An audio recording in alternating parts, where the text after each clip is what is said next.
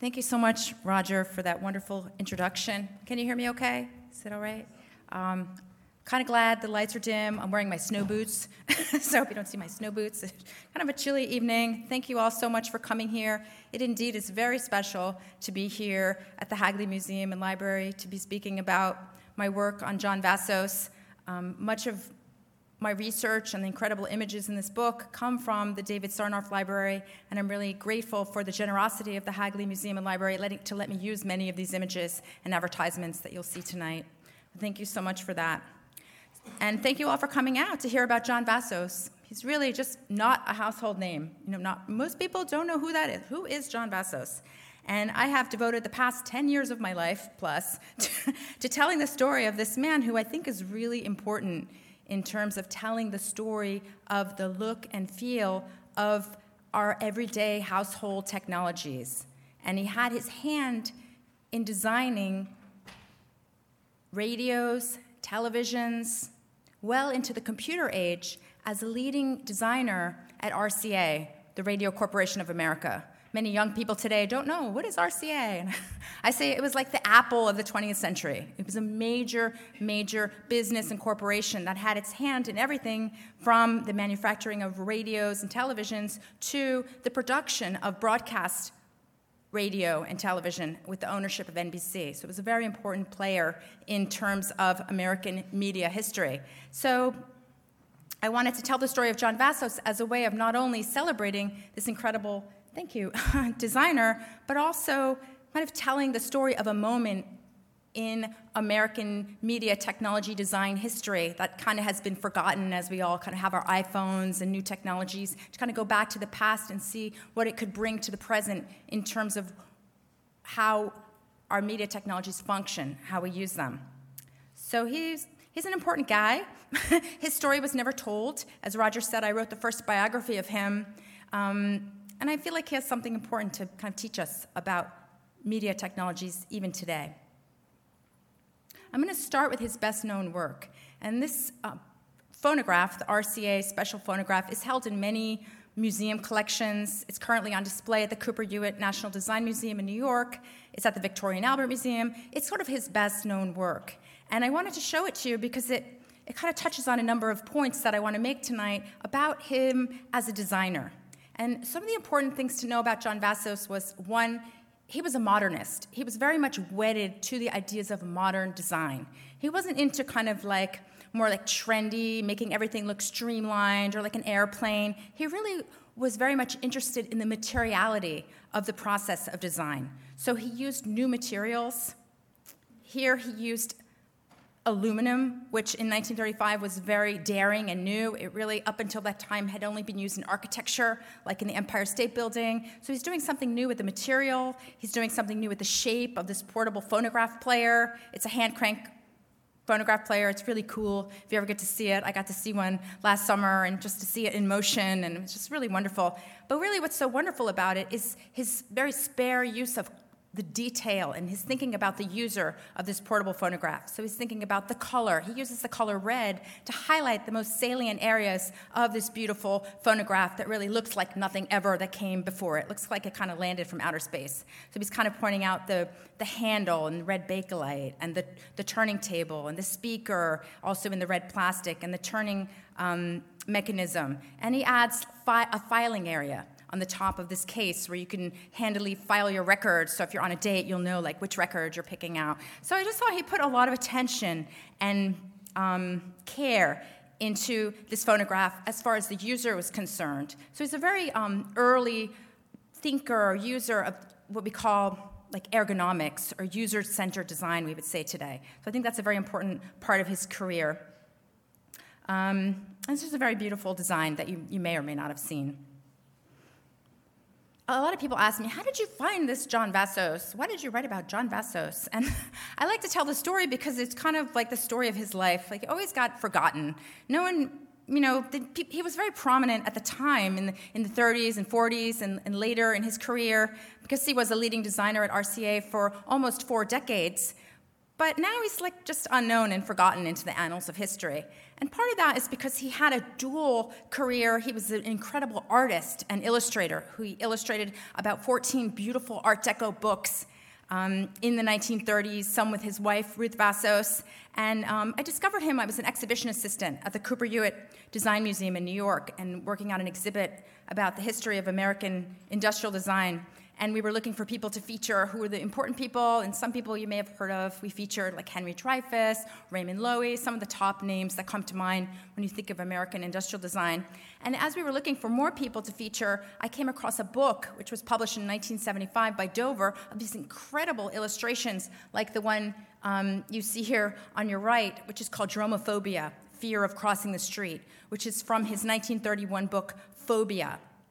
There was only 1,500 copies of this book printed, but um, when I saw this image, I was like, yeah, that's what it's like to cross the street in New York City. It's like sometimes you just feel so small and giant cars. I feel I live in Baltimore now, and that's what it feels like. You know, it's scary sometimes. I just thought he had such a good sense of what it was like to be living in a city in the in the crossing the street. I just really, he touched me deeply.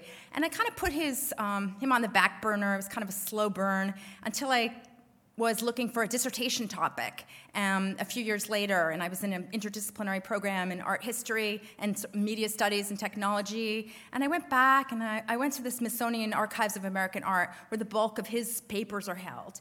And I went back and I not only found that he did these amazing illustrations, but also he designed the first mass manufactured television set at RCA, which was premiered in a really splashy way in the 1939 World's Fair. You could see this image here, which is from the wonderful Hagley, um, the David Sarnoff Library here, of just like television. Wow.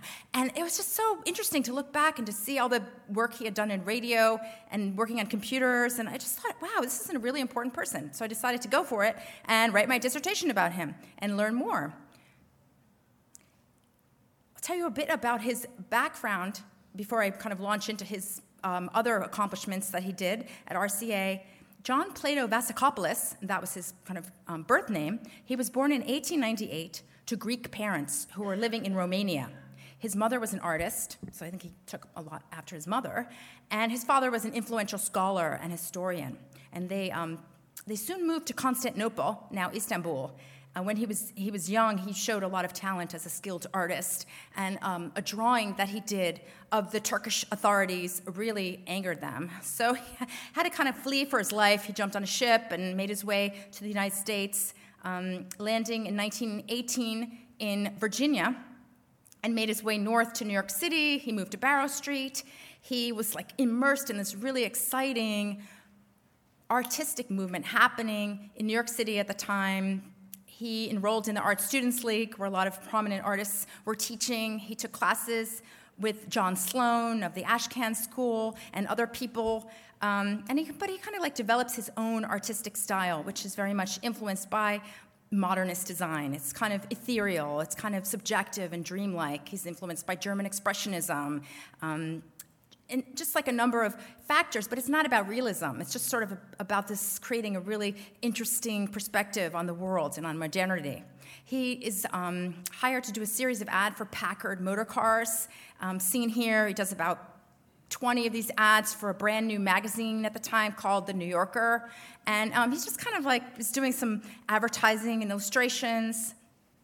And um, he opens up a company in Midtown called New York Display Company. So he kind of really hits the ground running a bit with his illustration business. He's also doing signs and theater work. He's just really immersed in the kind of modernist avant garde culture of the early 1920s in New York City.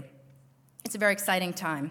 His advertising work caught the attention of a prominent publishing house called E.P. Dutton, who contracted him to illustrate three books by Oscar Wilde, starting in 1927, where he was commissioned to do um, three books. He starts with a book of Salome to um, illustrate the book Salome, which in England had been illustrated by Aubrey Beardsley.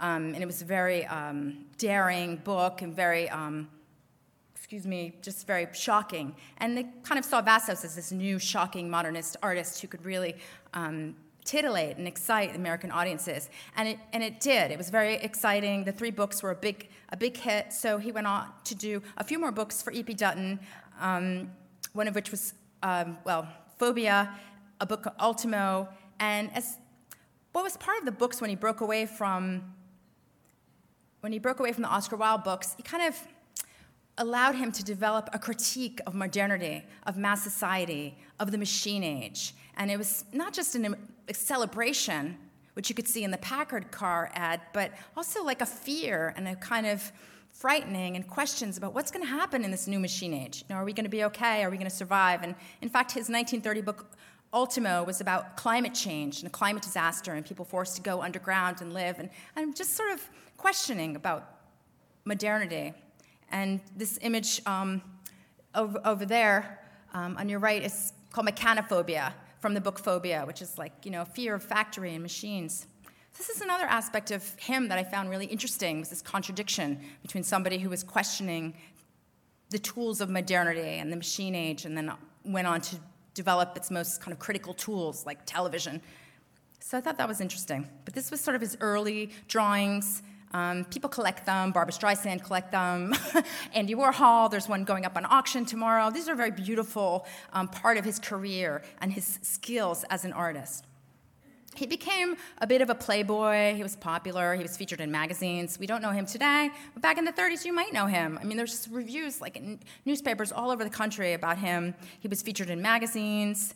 Um, I love the, the picture over there on the, the right of him, which was um, done by done by a friend of his, a modernist painter, James Daugherty, which was recently collected by the, um, the High Museum in Atlanta, and it's color. I have to say, like when you're working as a historian in these archives, it's so rare to find a color image. So I was like so thrilled to find this. Like, there's John, and he was a bit of a playboy. He, he moved with his wife, Ruth, to a penthouse on Riverside Drive.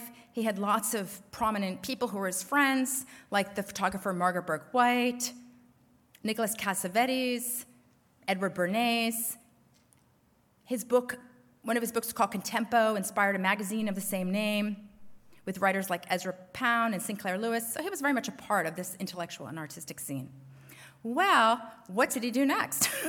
well, what everyone was doing in the 1920s, if you were a, a, a bright artist, if you were young and ambitious, you became an industrial designer. And this was sort of like the new and growing field, kind of like developers today, like everyone wants to be a developer.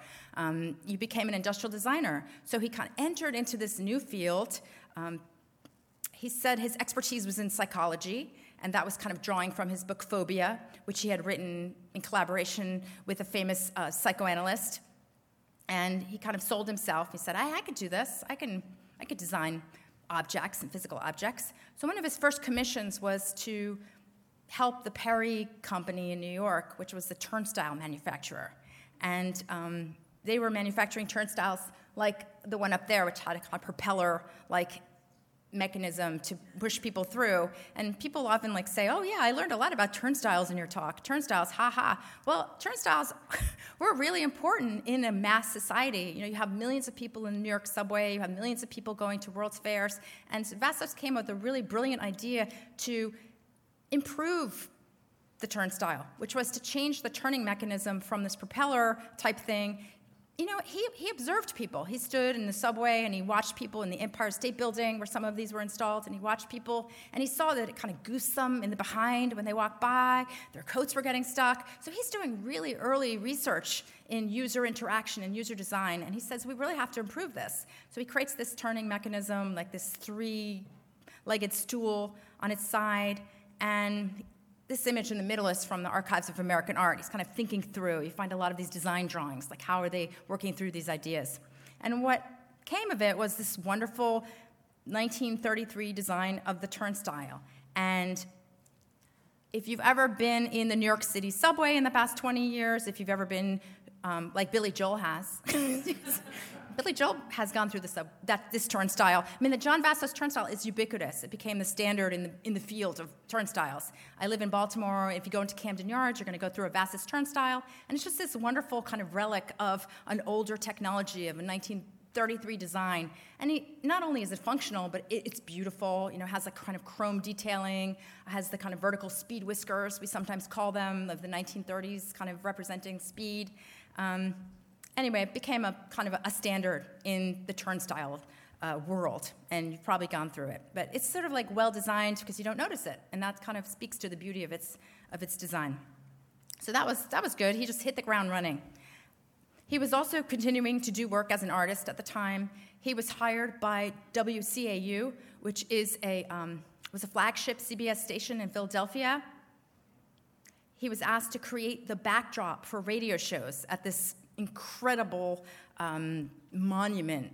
I don't know if you've seen it, um, this Art Deco monument to um, radio, and it's still there. It's now the um, right the art institute it's just this gorgeous building so he was asked to create some the murals that went in the backdrop because he was also a muralist and he kind of created these beautiful murals and while he was there he was discovered by um, top executive at rca who said hey do you want to come to design some radios for us. And he was like, Yes, of course I do. This is like a growing field. Radio is, is massive. You know, people are buying them like crazy. Uh, in 1920, you had the first kind of widespread radio broadcasts. By 1929, over 10 million families owned radios. And by the 1939, more than 28 million people owned a radio. And it was something everyone had to have in their homes. So this was a massive, massive industry, an incredible opportunity for him to join with the major player, the major company in the field of radio manufacturing and radio broadcasting.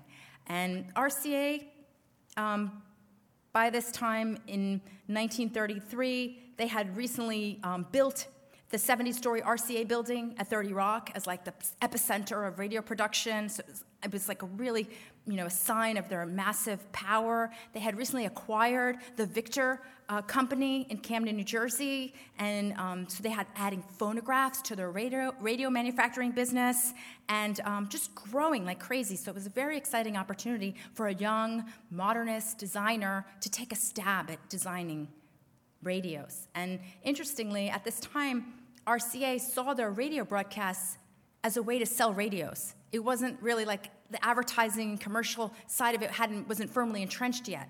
So it was like a way to sell radios was to have good radio broadcasting. So it was a very exciting time. They welcomed him to the company, and I just, I just love this over here. They put his picture in the middle, young, handsome John Vassos, surrounded by a number of things he's designed and illustrated at this point, including the book Salome I mentioned, and you know, an image from Phobia, the Packard car ads. And it was like, look at him, he's gonna bring such great knowledge to our company. I just love this. And this actually comes from Broadcast News, this image, which is this incredible journal and repository of RCA business history, which is held by the David Sarnoff Library. And they um, allowed me to use lots of these incredible um, images from this magazine. And it's just, if anyone's doing radio history, you have to see this magazine. It's really incredible. Um, but anyway, so here's Vassos surrounded by his objects and designs. And it was the idea was like he could come and help this radio manufacturing and phonograph manufacturing side of things. So he said, you know, okay, I'll come on board. And he kind of moved into their offices in Camden, New Jersey, which is now like condos, this beautiful, this beautiful manufacturing center. And um, when he arrived at the company, this is kind of what radios were looking like at the time. Um, you know, in 1924, a radio was not something you really wanted to have in your living room. It was, you know, spilling battery acid. It just wasn't it wasn't nice. It was maybe more for like the tinkerer husband or you know kids to be doing in the basement or in the garage or something, but not something you wanted in your house. It wasn't until the evolution of the technology of radios where the speaker was internalized. Um, you could plug the radio in, so the power source changed um, from only the battery, and um, you had the radio tube. So you have like a change in the radio technology. So what happened was people were drawing from the Victorian era for their design inspiration. So the radio in the middle, I don't know if any of you are like radio collectors or are familiar with the cathedral radio. Vassos hated it. He was a modernist. He said you radios should look spare. They should be about form following function. They shouldn't look like a Victorian piece of furniture. And you like even the, every detail of this looks kind of from another era. It's not about modernity, it's about like the past. So even like the speaker grill looks like lace, you know, and just the, the wooden and the, and the shape of it and just the, the idea of it is harkening back to a previous era. Another form that the radio, the larger radios, the consoles were taking was more of a kind of armoire shape. You could see over in that ad uh, with, you know, with the spindly legs, again, kind of drawing from a Victorian, um, older heritage of design. And, you know, this was because radio was, was so new. There was no real consensus of like, what, what should a radio look like? There was really nothing else like it. I mean, people may have had a telephone if you were very wealthy, but that was very different. A radio was bringing public voices into the home. It was just something so dramatic and radical. It was, it was, was nothing like anything had ever existed before. So it makes sense that designers were drawing from the past. You know, what other influences would they have? And um, well, Vassos didn't like that at all. He was drawing his design idiom or his repository of what design should be like from new sources. You know, from, he was about new materials. He was also influenced by modernist design schools like the Bauhaus in Germany, which very much drew upon um, geometric shapes. You know, they're very much wedded to using simple shapes, using um, new materials, uh, the idea of uh, Marcel Breuer's 1926 Wassily chair was drawing from bicycles, you know, bicycle tubes. And that's sort of like where Vassos was coming from. He said, you need to be true to the machine. You can't try to hide it behind like lace doilies. You know, you have to really bring it to the forefront. And that's what was so exciting for him as a modernist to be working in radio. I have a quote from him up there. That's kind of my professor side, you know, to bring this quote. But he says, you know, radio form must follow function. Radio must derive its design and form from its function, which is sound. So you see in the Vassos radios, I'm going to show you, they're about drawing attention to the speaker grill. You know, where's the sound coming out? They're about the knobs. They're about the functionality of the radio. They're not about making it look like an airplane or a teardrop or you know, a speeding locomotive. So that's different. That sets him apart from other designers. At the same time, when you hear streamlined, you might be thinking of those designs. Interestingly, this was one of his first radios for the company, and he went too far. You've probably never seen a radio like this before in your life. Just, it didn't take off. This was not the idiom. This wasn't how radio was supposed to look like. I mean, there are a few of these radios out there. In my opinion, it's like the most beautiful radio ever. You know, it's black lacquer. It's just about the machinery of it. But it didn't take off. It was too radical. They had to tame him a bit. He, some others came out in this series um, which were less radical, but they had to kind of tame him a bit to make him his designs to be more in keeping with popular sensibility and popular taste. Um, other designers didn't know what radios would look like either. There was just really no sense of what it would look like. I, I, as a media historian, I just found this so interesting. Like, what should it look like? A radio, you know? So people like the designer, French American designer Raymond Loewy, um, over here, you see his 1933 Globe radio. Maybe if some of you have seen this, this actually is held by a lot of museums. And he's envisioning the radio in terms of place, you know, finding your station on the dial. And that, that's not a bad way of thinking about what a radio should be. But again, sorry, Loewy, this, this didn't take off. This isn't what radios look like. Walter Dorwin Teague's radio there in the middle, his 1935 Nocturne radio for Sparton, it was made of a giant mirror. It's very beautiful. It looks like um, something you have on your dresser, you know, blue mirror. Just some museums have it as well. There's very few left because like a lot of them broke because mirror not very durable, not you know, not maybe not the best material. So this isn't the form or shape that radio took in the end. You may have seen Norman Bel Geddes' 1940 Patriot radio. This is the one that was on the postage stamp of great industrial design and. Um, it's, it looks like a flag. A lot of people talk about patriotism in 1940, but it was a, it's a little kitschy. It's not really where people were going um, with radio design. It, it, kitsch wasn't they were. They were serious about radios. It wasn't something you were playing with. It was something that was serious and important. So these are two examples of successful designs that Vassos did for RCA. The Super 6 15X um, was very, very popular. It was one of the first kind of radios in plastic, kind of, um, tabletop radios. Some features that are very Vassosian, if I could say, are like were the very large knobs. Um, I don't know if you could see. Sorry, um, it's too dark, but it's it kind of taking from those geometric shapes, that kind of simplification of the machinery. It's kind of a square box with very large round knobs. Uh, very user friendly, you could say today. They didn't say that back then, but um, it was had very large um, glass lighted glass dial. It was lighted so you could see it in the dark, which was nice. It had a big bullseye pointer. It was easy to read from various angles. So this is very much what Vassos was about: was taking the user, taking you know the listener into account, and thinking about what they needed. It wasn't so much about splashy colors and style. Um, the little Nipper radio, one of my personal favorites, just in this um, beautiful uh, white Bakelite radio with the red dial, again, drawing attention to where you need to turn, where you need to go. And um, just kind of taking the user into account. And this was a lot of what I found was very interesting about Vassos, and not something that's really been talked about a lot in terms of 1930s designers. People talk about Henry Dreyfuss in the 1950s, and in terms of ergonomic design, um, in terms of Joseph and Josephine, and the, the way he thought about the human body. But Vassos is a really um, early kind of study in human centered design. Um, I've been invited to speak to NASA next month, and it's because they're really thinking also in terms of their satellite designers, like what are ways in which we can design for the body? You know, what are ways we can improve our designs, even looking back to the past to understand what they were thinking.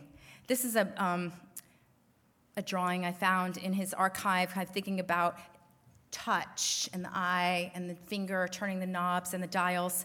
Um, so thinking very carefully about how we interact with tuning. And I don't know, um, you know, back in the 30s, if you were tuning improperly, it would sound really bad. I, don't, I mean, like I know today, if you, you tune things properly, you get a bad sound. But I think in the 30s, it was very extreme if you didn't have proper tuning. So that was a very important feature of RCA's radio and what they sold as part of their product was good tuning, and Vassos was behind that effort. You can see in this advertisement for this console radio, and Vassos didn't just design uh, tabletop radios, he did console radios, and one of his kind of uh, additions to that was to make the radio go to the ground. It wasn't you know, still on spindly legs, high boy or low boy. It was going to the ground. It was a very beautiful piece of furniture. He um, was very much about electric tuning for all. You know, it's just about making it accessible and easy to use, and that was something that RCA featured in their advertising. Vassos wrote a number of articles for Broadcast News, RCA's in house journal, which I just mentioned, and this is one of my favorite. He's talking about the importance of the knob. Excuse me, and he writes an article called Streamlined Convenience. A minor detail becomes important. And he's not just talking about people who are tuning their radio, although that's important, but also about the um, broadcast technicians who are using the equipment that he's designing. Um, and how important a knob can be when you're you know, relying on your fingers to control um, the machinery. So this is something he's really attentive to. He, um, another um, contribution that Vassos makes to RCA is that he unifies the look of products across company, company lines. And this is a, um, an example here in terms of the mass produced radios that he designed. You can kind of see a, a family resemblance. Um, he's, you can see him standing there. He's, he was petite. Um, he's standing there with um, his colleagues from RCA with some of the radios that he designed, and you really kind of see um, continuity. But not only was there continuity in the radio products that he designed and manufactured as the lead designer for RCA, he was involved in all aspects of the company, and this slide is meant to show you some of the different areas of the company that he was involved with, including the, um, the design of the transmitter buildings. And this was a huge business for RCA was to design the transmitter buildings. People had to license their equipment from them. He also designed the equipment, like this um, transmitter here that he um, famously made the dials at hand level, you know, the things that it was easy to operate. So that's one of his important designs for this transmitter equipment. He also designed the broadcasting, um, the recording equipment, like this microphone in the, in the middle, kind of thinking about how to guide the user not to touch the part that you hear. So, so kind of creating a beautiful, streamlined design, something elegant, but also something very functional. And finally, he created, came up with the idea, because this was the time before you had like a million different departments where everyone was specialized, like before you had marketing and all the different departments. So it was like someone could come up with all these great ideas. So he came up with the idea for the magic brain and the, the magic eye campaign for RCA, which is their prominent marketing campaign in the 1930s. and it was the idea was that the machine is so smart, you know, it will direct you, it will help you to um, get to the right station, it will help you find it. It was just this, um, yeah, this clever marketing campaign. so he was kind of in. The eye that when you turn the knob, it opened and closed a little, see that at the bottom of the iris? right. Wide and little, and it glowed, and it was, to me, it was magical, but I was only five years old. Thank you. Exact, yes, exactly. That that Vassos came up with the idea because he went into the manufacturing section and he saw that they were, you know, what they were adding, and he said we have to really highlight, you know, this element of these incredible products that we're creating. So, you know, by the time Vassos is done with the company, it really is a major player in terms of radio manufacturing. When he started, they were really lagging behind, and that was why they brought him on board. So, not only did he work on all that other stuff and the mass produced stuff, but also at RCA Laboratories in Princeton, New Jersey, where the David Sarnoff Library was before it came to Hagley. He was involved in the breakthrough design of the electron microscope, which um, you can see in this, this ad here, um, he rendered it in blue and stainless steel, which was the first in the electronic field. Before he came involved, all the devices were black and electronics were black, so he brought in some um, statement and standardized colors for the company across all these different product lines. He worked on RCA submarine radar equipment, and again, that's where the dial became very important when you're in the dark in a submarine, you need to be able to feel, you know, the pointer on the dial, and his design for a knob became very well known and a standard in the field for how you can feel your way in the dark. Finally, this is one of my favorite kind of things about John Vassos was he was so intertwined with RCA company history that his illustration in the middle is from his 1931 book Contempo. It was called Great God Radio, and they used this illustration as the book plate for RCA's library at the RCA laboratories. And even like well into like the early 80s, they were still using this image from 1931 of this great God radio of, you know, so sort of entwined with the company history in a really um, interesting and deep way, but still sort of still unknown because the company records haven't been, you know, widely used by the public and widely known, which is, you know, one of the reasons that he's not very well known. RCA pumped millions of dollars in research to set the stage for the next media revolution, which was television. And this was something they had working on through the 1930s. And um, they tapped Vassos to create the shape for this new device, something extremely important, they realized, to their future as a corporation.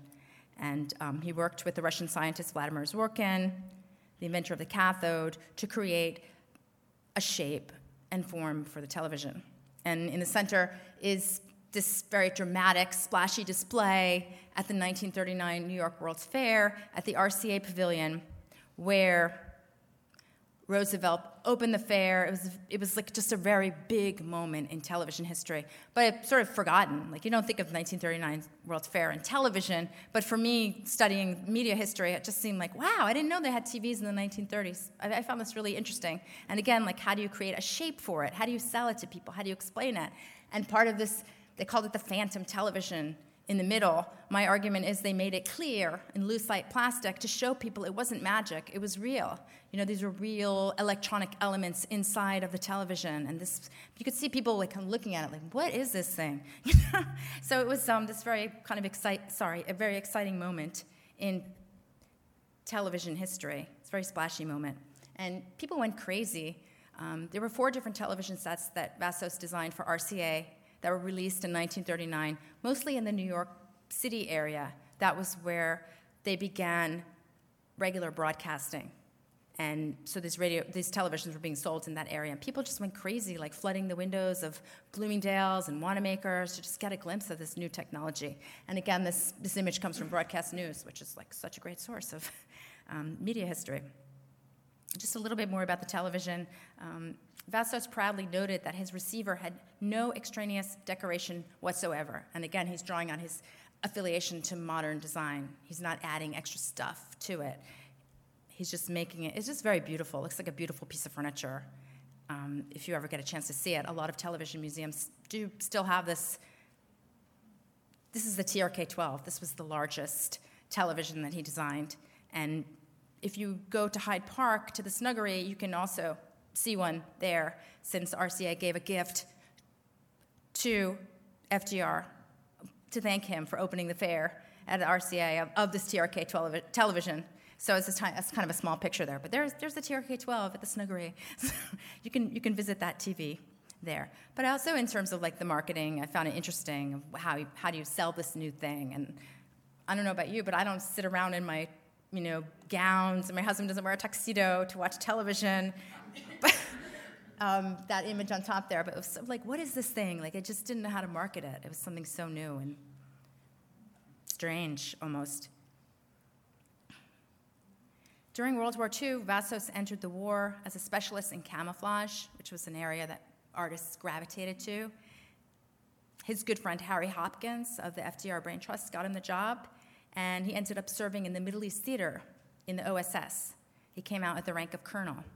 Um, at this time, him and, he and his wife are, are living in um, the Norwalk area of, of, Connecticut, and he has a New York City office. So the war changes a lot of things in terms of the technologies that RCA is producing. There's new directions company wide. But again, Vassos is asked to help them with another new technology that's emerging. So he led the design efforts of the company's most important advanced record format, the 45 RPM.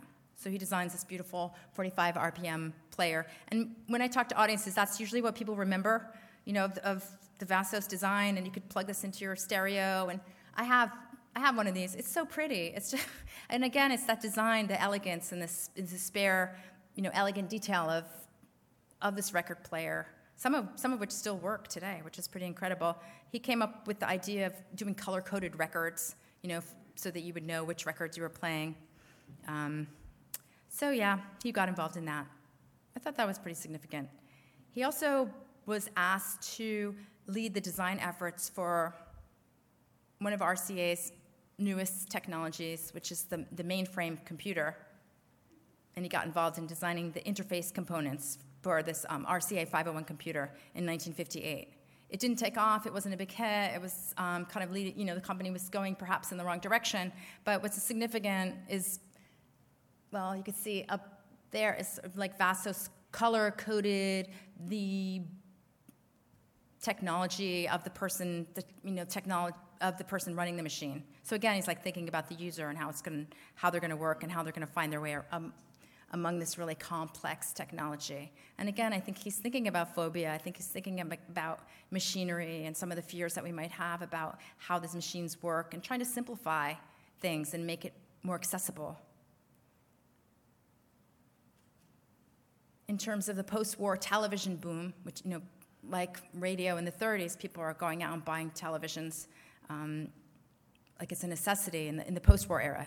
That was when television really took off, as you know. Vassos redesigned the television camera in 1946, and it was used throughout the golden age of television. And much to the chagrin of like CBS, they had to use this RCA camera. They were not happy. Um, he also came up with the idea of something called an advanced design center, where he invited people like Robert Stern, who was then the head of Yale School of Architecture, to come on board, and scholars and other prominent thinkers to think about what television is going to look like in the future. And they came up with some really great ideas, like very small televisions that would like fit in your pocket, or very you know large television screens, big big projector screens, which is kind of what we have today. We have very small screens that we carry in our pocket, or at home, a lot of people have really big screens on their wall. So kind of thinking, you know, about what the future of television, where it would go. And finally, he was involved in the 1964 World's Fair, where a lot of people had their a big introduction to color television in designing the pavilion at that World's Fair. So I kind of say all this to kind of show his trajectory and the importance and the contribution that he made to RCA over his time there. He was also a leader in his profession. He was the founder and first president of the American Design Institute in 1938, so he's making a big contribution to the emerging field of industrial design, which by this time is an important field. People are recognizing that significant. When it, when it emerged in the 20s, like everyone called themselves an industrial designer, but then he was involved in creating the professionalization of the field, creating um, you know, the educational criteria, you know, what it would take to be an actual industrial designer. He became the first chairman of the IDSA, which today is the largest professional association of industrial designers, in 1965. And he participated in many events representing the field, including a 1954 talk at MoMA about what should be considered excellence in design. And a lot of people were thinking, think about that today. You know, people think about their Apple phone, that it's beautifully designed, and maybe you've heard of Jony Ive, who's the prominent Apple designer, and people you know, it's amazing. A lot of people know him. There's been biographies of him, or he's talking a lot about Apple phone, or people think about design in terms of Apple. But I think in terms of John Vassos, like what was it that made his design so successful are similar to what makes our iPhone, for instance, so successful. Is its ease of use, its simplicity, it's a square, it's a circle, it's just really user friendly and tactile, you know, something you're touching like a knob. So I think that he kind of recognized the importance of this everyday design, this technology design for regular people.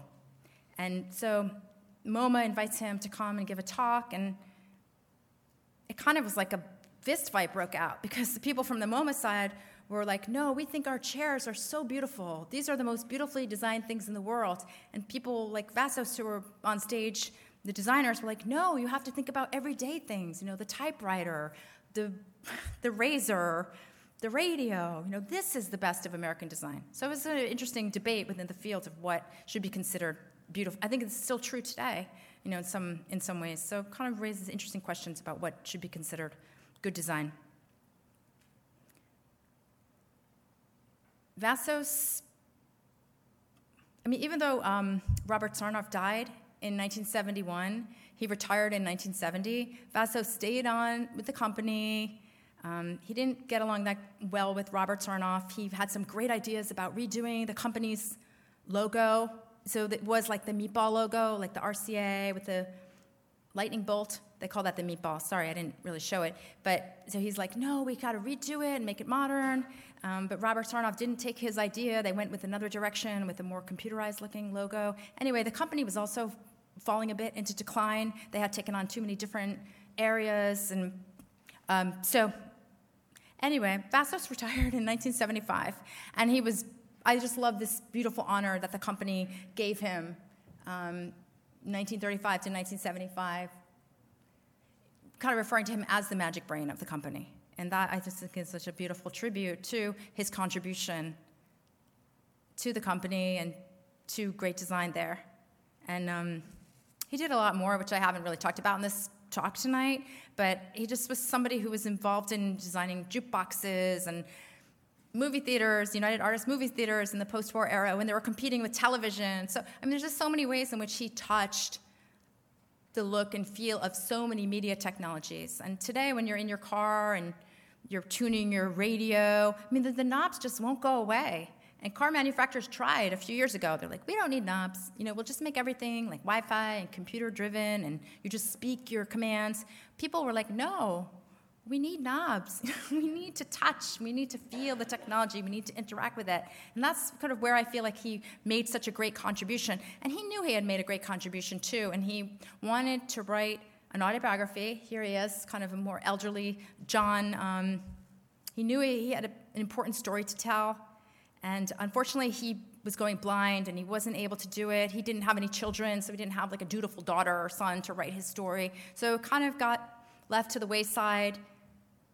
He died in um, 1985, and his um, nephew donated his papers largely to the Smithsonian American Archives of, of American Art, and they kind of just got like put there, and they're kind of still there, and you know, not cataloged or they're just there. And so it just was my honor to, to be able to piece together this, his story and, you know, to kind of talk about him and to kind of bring him to the fore as somebody who might be able to teach young designers today or people interested in media history about what it was like in the past. And um, I'm just so honored to be able to do this, to have done this work, and to, to work in the David Sarnoff Library, and to share this work with you as well. And thank you so much for being such a great audience and for your comments about the magic eye. And I look forward to hearing your questions if you have any. Thanks.